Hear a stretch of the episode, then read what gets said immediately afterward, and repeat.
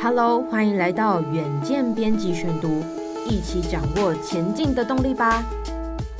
各位听众朋友，大家好，欢迎来到今天的编辑选读。今天为大家选读的文章是 Netflix 全球会员流失一百万，串流媒体龙头正面临的五个挑战。那会选这篇文章的原因是哦，大概再过一个月的时间，就到了台湾金钟奖的颁奖典礼了。那我认为近两年的这个台剧啊，都有一些别开生面的呈现。那我想这背后可能跟串流媒体的兴起多多少少都会有关系。那所以我们在这个礼拜为大家准备的就是影剧产业相关的话题。除了今天为大家选读的文章。在十月四号还有十月六号的时候，我们邀请到了远见的资深撰述罗浩平来跟我们聊一聊这一次的这个金钟奖有什么样的亮点，包括戏剧节目奖，还有最佳男女主角以及男女配角奖，分别会有什么样的一个看点哦？还有，因为浩平有采访过很多台剧幕后的团队。所以他也可以跟我们分享说，诶，在这一些一部部好剧的背后，幕后团队是怎么样去制作的。所以我自己觉得这两集非常的精彩哦，敬请大家准时收听喽。那么接下来就欢迎收听我们今天的编辑选读。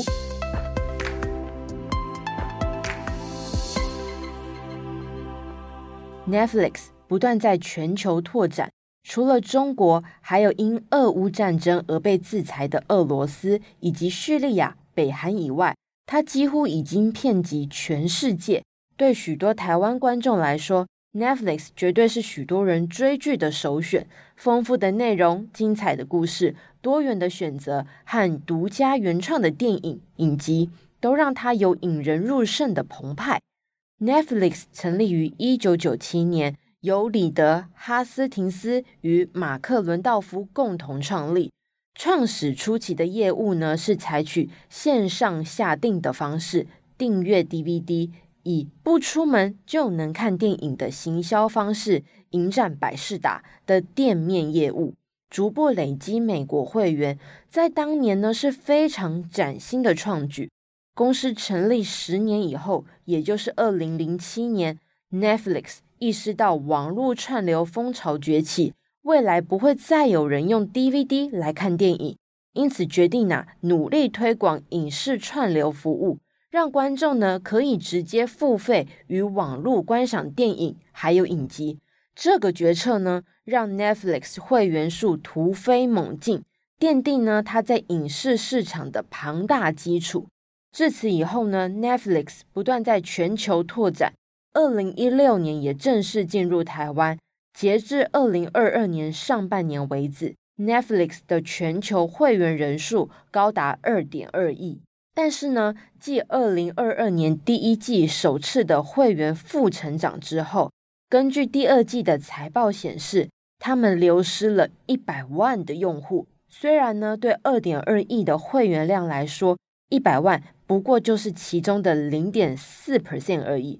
但是，对以会员人数为主要经营目标的 Netflix 来说，会员人数的倒退不免呢也是一个警讯，而且呢还是连续两季的负成长。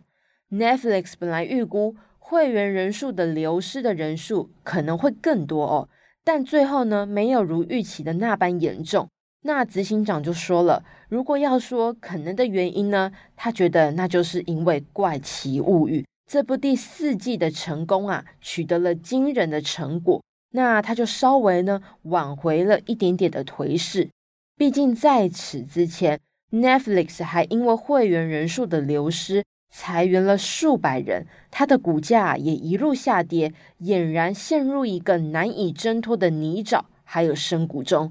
那究竟 Netflix 出了什么问题？它又面临了什么样的挑战呢？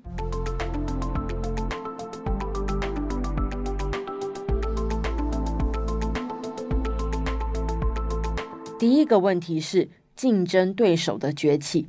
对 Netflix 来说，它同业的最大竞争包含 Disney Plus、Apple TV Plus，甚至还有 YouTube Premium 等等。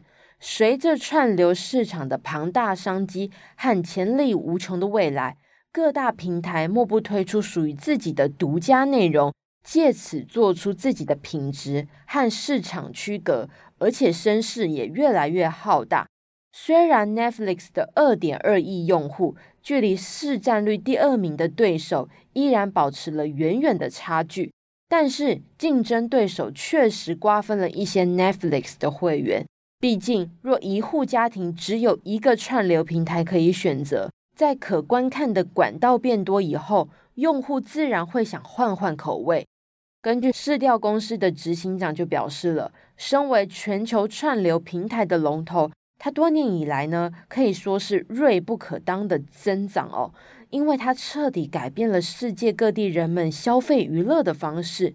但他就说到了，然而 Netflix 曾经是颠覆者，让百视达等影视出租店变得多余，但颠覆者正在迅速成为被颠覆者。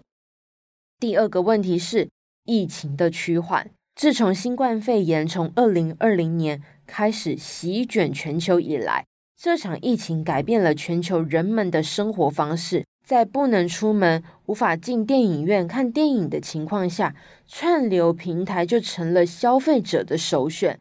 许多人家中呢，就化身了小型电影院。不少家庭呢，也用 Netflix 度过了那段不能出门的日子。专家就说了，困在家里的时刻，当几乎没有其他娱乐选择的状况下。Netflix 反而因为疫情的帮助，提升了不少用户。他们沉迷于鱿鱼游戏、王冠、亚森罗苹等热门的内容。不过，随着疫苗的施打，疫情缓解，待在家中看串流平台已经不是首选。很多用户呢，自然没有续订的打算。第三个问题，价格以及订阅制度的新规定。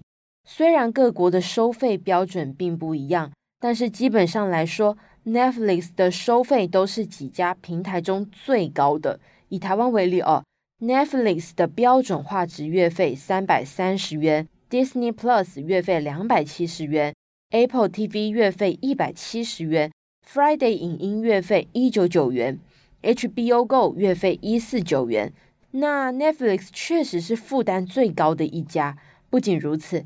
Netflix 近月来不断在特定的国家还有地区试办共享账号的人数限制，虽然账号依然可以给非同住者不同 IP 的用户使用，但是上限最多只有两名，多出来呢还需要额外付费。Netflix 就表示了，过去因为有太多用户是同一个账号给予数十位亲友观赏。这会影响到未来影片产制的空间还有能力，但何时呢会在全球施行，目前还没有定案。而目前已经有消费者因为无法接受这样的设定，决定取消订阅了。第四个问题，年轻人越来越没有看串流影音的习惯。根据英国市场研究公司的调查，在二零二二年第二季结束的时候。英国共有一百六十六万的串流影音服务被取消，数据就显示了最大的取消年龄层是二十四岁以下的观众。这当中最主要的原因是成本考量，还有收视习惯的改变。